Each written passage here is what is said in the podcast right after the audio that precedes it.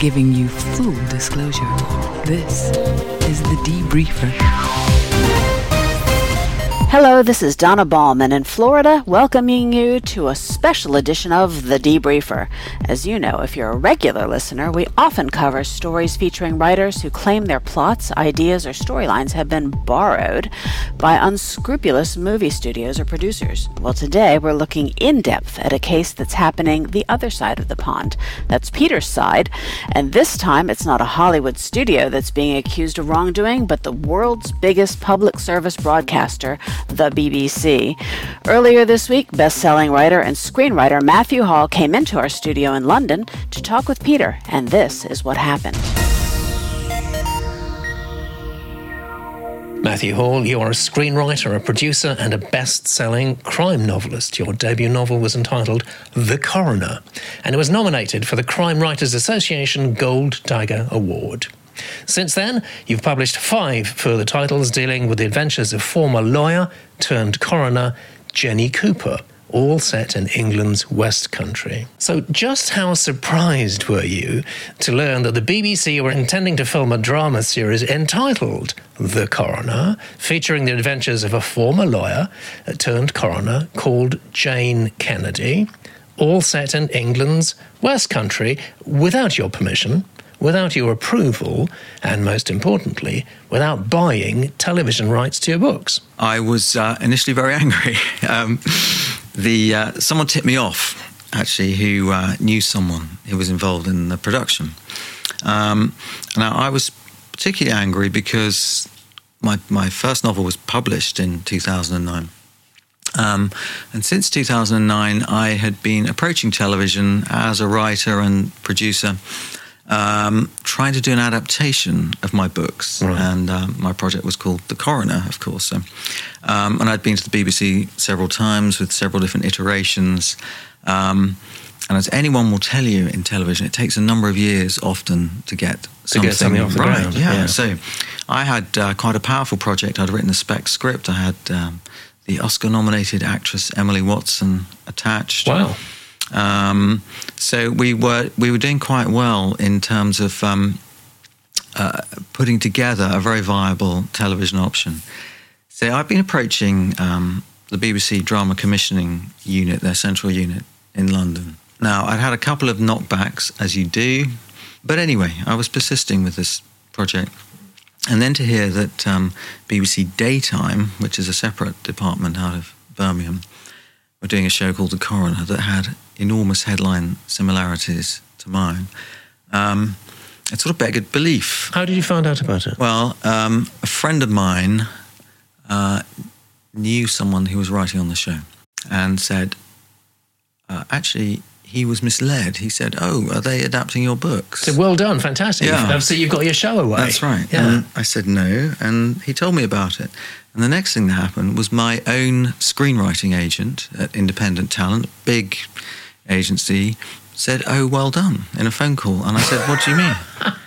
um, he knew I'd been working on trying to get a television adaptation going, and he assumed that I'd done it in daytime without telling him somehow or another. Amazing. So that's what set me off. Right. And your reaction was? It was uh, anger, naturally, um, then bemusement, and then confusion because um, my background is, you know, years before I was I was a lawyer, I was a, a barrister. Um, so the legalities of these things really exercised me quite a lot. And uh, I thought about it and I thought, well, actually, they're sailing incredibly close to the wind here. Well, let's just look at some of the similarities. All right, in your novel, Jenny, that's your protagonist, yeah. has a 15-year-old son with whom she has a difficult relationship. In the BBC drama series, Jane, that's the name of her protagonist, mm. has a daughter, also 15, described by the corporation as quote a goth who is quote obsessed with death. Jenny is assisted by a coroner's officer who's female, a former detective sergeant. The BBC says that its coroner Jane is is forced to work with Davy, the boy who broke her heart and is now the local detective sergeant. So there are similarities there, but they kind of twisted it a bit, haven't they, too? That's right, but I think um, they're both women of a very similar age. My character, Jenny's 42 when we meet her. I think this lady's, uh, the BBC's character is 40. They're both... They're both so re- taken two years off her. So they're both recently divorced, so they, have got a very uh, similar hinterland, um, and they're one county apart. It seems that someone has consciously changed these things. 40 to 42 one county apart. It mm. does look as if someone's doesn't it? It's sort of occam's razor. Yes there, um, there is a similarity but there's just a slight difference as well. Yeah well, you know obviously i have to i'll keep my lawyer's hat on. I'll be careful what i say. But yeah. look the um, I, I think I said in correspondence with the BBC, very polite correspondence, let me say, that it stretched uh, credulity to its limits to think that the BBC's series came about without any reference mm. to my books or indeed to my scripts. I met with a stone wall there. I met with um, an answer which was that there is no copyright in an idea, there is no copyright in a title, and that the similarities, such as they were, were not specific enough to attract copyright protection. So the BBC made a judgment there. They obviously looked at it. Well, the BBC are quoted in the Telegraph saying, as saying, Matthew Hall, that's you, M.R. Hall, I should say, you write under M.R. Hall. That's right. And there will be good links uh, on the Litopia website to your books, Matthew, as well. Make sure we give you a good plug, even if they don't. Thank you. Um, Matthew Hall has been made aware on several occasions that his novels were not used as a source material, and there has been no breach of copyright. What do you say to that? I have made the BBC aware on several occasions. I initiated the correspondence that I believed that they were potentially in danger of breaching my copyright and indeed of passing off, which is a legal term. But um, can you explain that to us? Yeah, my argument is that um, I've created a literary brand in the title, The Coroner. Um, my books have been translated into about 10 languages. They sell in many countries across the world. My publishers have invested annually in poster campaigns on national train stations, on the underground network, on, on buses, in order to create a brand. Uh, they're trying to associate me, M.R. Hall, with the coroner, Jenny Cooper.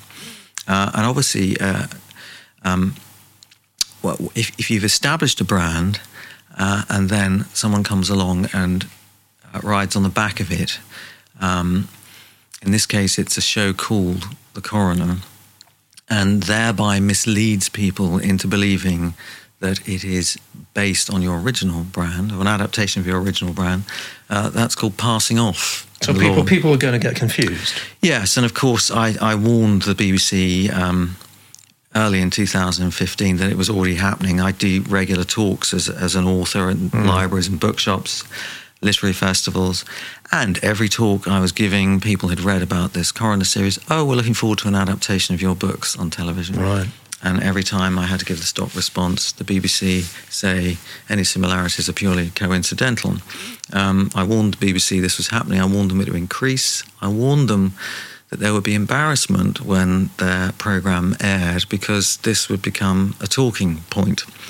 Um, you know, I met with a stone wall. Mm. I also, this is interesting. I, I invited them in um, a letter I wrote to them in August to tell me exactly where they draw the line um, in terms of respecting an established format. I said, I said effectively, you know, given that there are great similarities in these two formats, can you tell me precisely where the BBC, how, how much of an existing format the BBC feels it's appropriate to, uh, mm, to, borrow. To borrow. Yeah.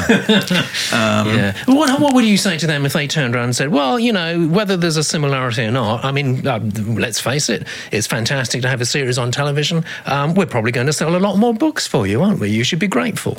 I'm not in the least bit grateful. I wouldn't have um, optioned the rights to my books for a daytime series. Um, I've written many hours of, I think, over 50 hours of primetime television drama, so I was not going to go down that route. Right. Um, that's part of my argument, actually, that it, that it is uh, diluting my brand because people are being misled into believing it's a poor adaptation of my Yeah. books. I've had correspondence to that effect. Good daytime well. television is, is cheap, isn't it? It's cheap programming.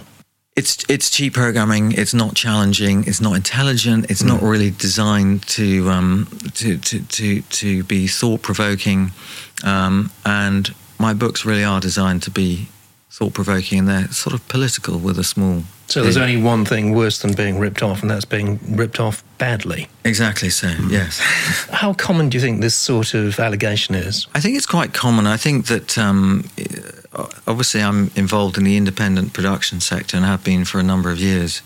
Um, and it is very common for independent producers and writers to raise these sort of allegations, I think, particularly against the BBC, to say that they've had unfortunate experiences where ideas they've pitched have uh, materialized as programs elsewhere.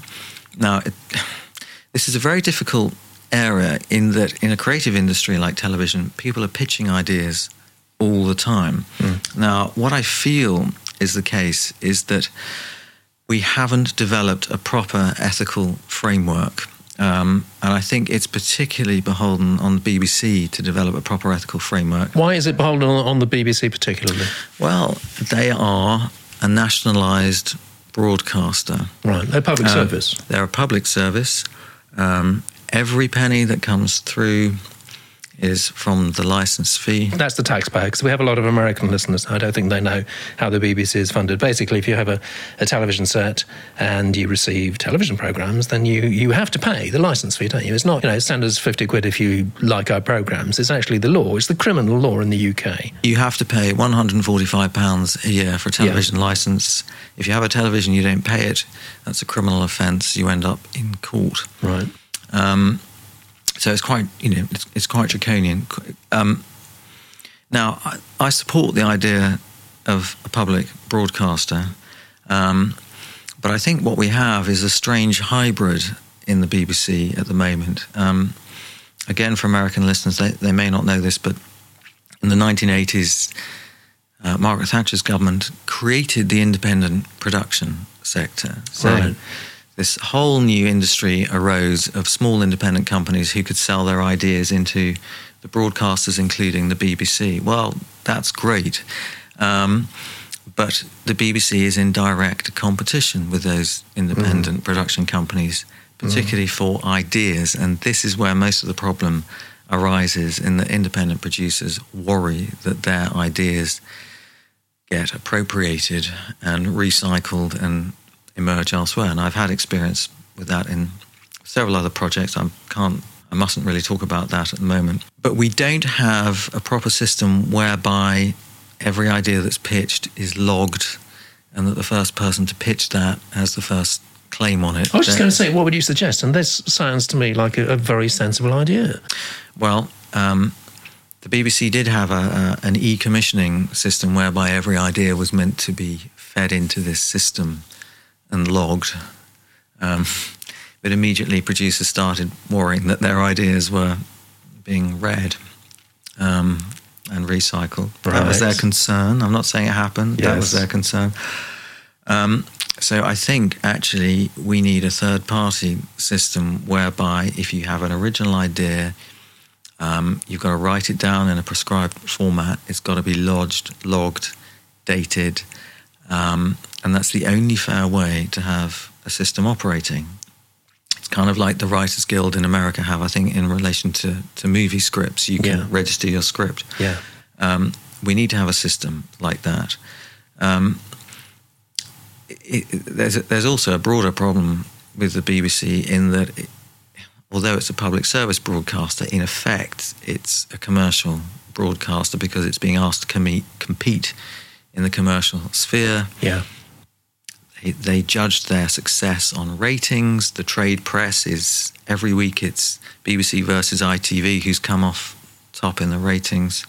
So they're engaged in this uh, scramble um, to be as good as the uh, commercial broadcasters. And in the process, their ethics uh, are the same, or maybe on occasion even worse than the commercial sector. That's what you're saying.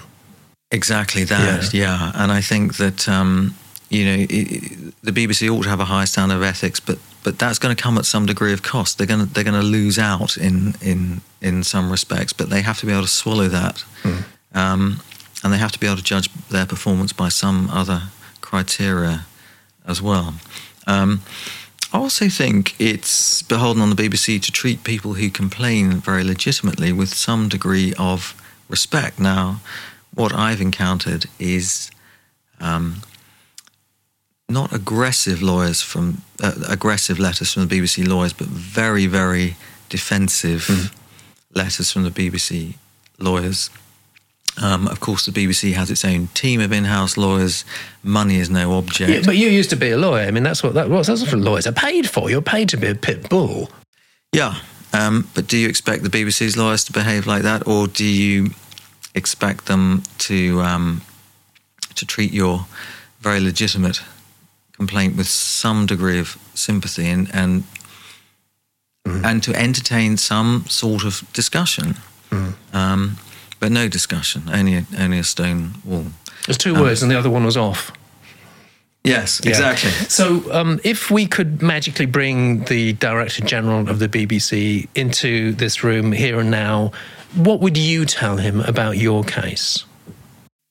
I would tell him that um, I feel that some of those involved in this production have, particularly as I put them on notice, squarely on notice um, of the headline similarities, they have decided very consciously proceed with a show which they felt just about squeaked inside what the current laws of copyright allows them to do. So getting away with the maximum within the law is that a way for public service Feels a bit broadcasting? shoddy, doesn't it? It feels shoddy. Now, I also think that they have overstepped the law, particularly in, in relation to the issue of passing off. So I think the quality of the legal advice within the BBC was poor, and I think they'll rue the day that um, they didn't take any notice of my complaints. Yeah. Thank you so much, Matthew, for coming in. I know that um, almost all our listeners will feel enormous sympathy for you because, you know, there, but for the grace of who knows what, could go any writer. That's exactly right. Well, thank you for having me on. So, Peter, what did you find most shocking about Matthew Hall's description of the BBC's behavior? Oh, lots of things, actually. I was really stunned, I have to say. it's not a good situation, is it? I liked him. I thought he was a very nice person, um, very professional.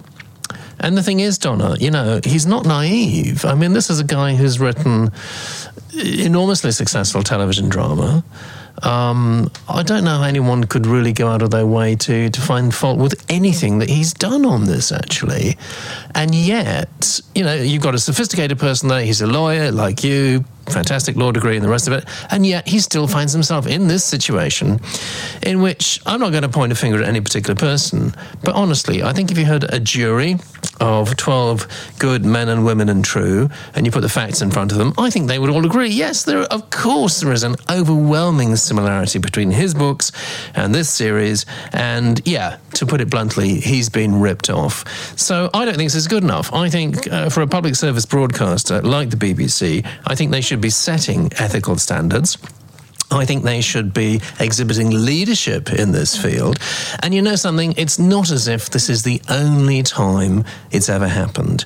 All you have to do, and I think we should do this in the show notes, is you just Google these three words BBC stolen ideas, and you will find Oh, no. yeah, you will you will find case after case after case. Now, I'm not saying the BBC has stolen ideas in every one of those cases. One of them, though, very interestingly, is of a guest that we have previously had on two or three years ago now on Litopia After Dark, a fantastic show with Ambassador. He was actually a British ambassador, Craig Murray, and he was in discussions um, for uh, dramatisation of his life story, his autobiography, and eventually the discussions fell apart. But you know what? He found something on television with remarkable similarities to his own life story. So it's just not good enough, really, is it?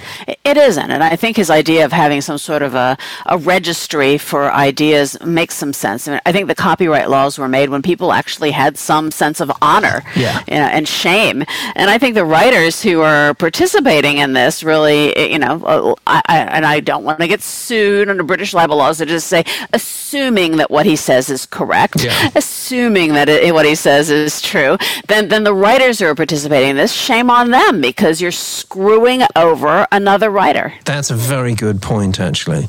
Um, there is not there's not enough solidarity amongst writers, actually. Um, very sadly, they don't they don't hang together. Therefore, they they hang apart. I would love to see the BBC tackle this issue head on. One of the things that Matthew said, of course, was that he felt they didn't respond adequately. He just got the basic, you know, lawyers' letters in return. They they weren't taking it seriously. They were sort of circling the wagons. What they need to do is to say, look, this is an issue is not a one off. It's something that recurs. So, first of all, I think they actually need to educate their producers, both in house and external. They, they need to say, look, we do have certain ethical standards here. If you want to use somebody's book, this is the process you have to go through in order to do that. And if you deviate from that, then we're not going to have anything to do with you. They've got to show leadership in this area. If they don't do that, then this sort of case is going to come back and bite them on the bum time and time again. And I tell you one thing, Donna, I don't think Matthew is going to give up. I don't think this is going to go away. I think he's going to pursue it. And there's only, in my view, there's only one ultimate conclusion. Actually, if, if he keeps on pushing, I think the BBC are going to have to admit they've done something wrong. And if they don't, then maybe it's time for Parliament to act and try to protect writers. Because if we don't protect writers, then who is going to make our stories? Yep, good point. Well, that's all for this edition of The Debriefer.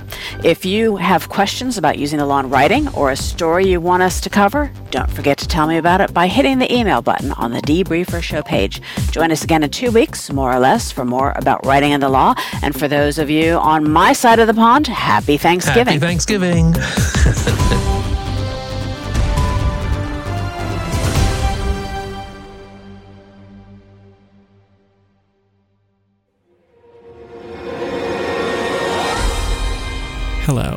I'm Eric Beck Rubin, hardcore out of control book enthusiast, inviting you to listen to a new show here on Litopia called Burning Books. Every three weeks, we put out a new podcast on a single book. It could be a recent debut, a classic, fiction, nonfiction, and everything in between. The idea is to explore what lies at the heart of great books, books that try to be great but don't quite make it, as well as, now and then, books that are irredeemably bad. So check out our archive shows on Litopia, and we'll look forward to having you join us for our next podcast. Burning Books, exclusively from litopia.com.